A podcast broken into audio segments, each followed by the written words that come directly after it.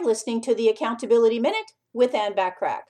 At first glance, you may feel you have nothing to fear. You may be in a highly successful business, or you may be weathering a storm that is tough, but under control. The truth is, though, we all fear something, and fear in any form is what holds us back from reaching new heights. If you want to do more, be more, have more, and achieve more than you are currently doing, then it is time to assess what is holding you back and find ways to lean into fear so it dissolves into success. Remember to take advantage of all my complimentary business success resources and tools as a member of my free silver membership at accountabilitycoach.com. Thanks for listening.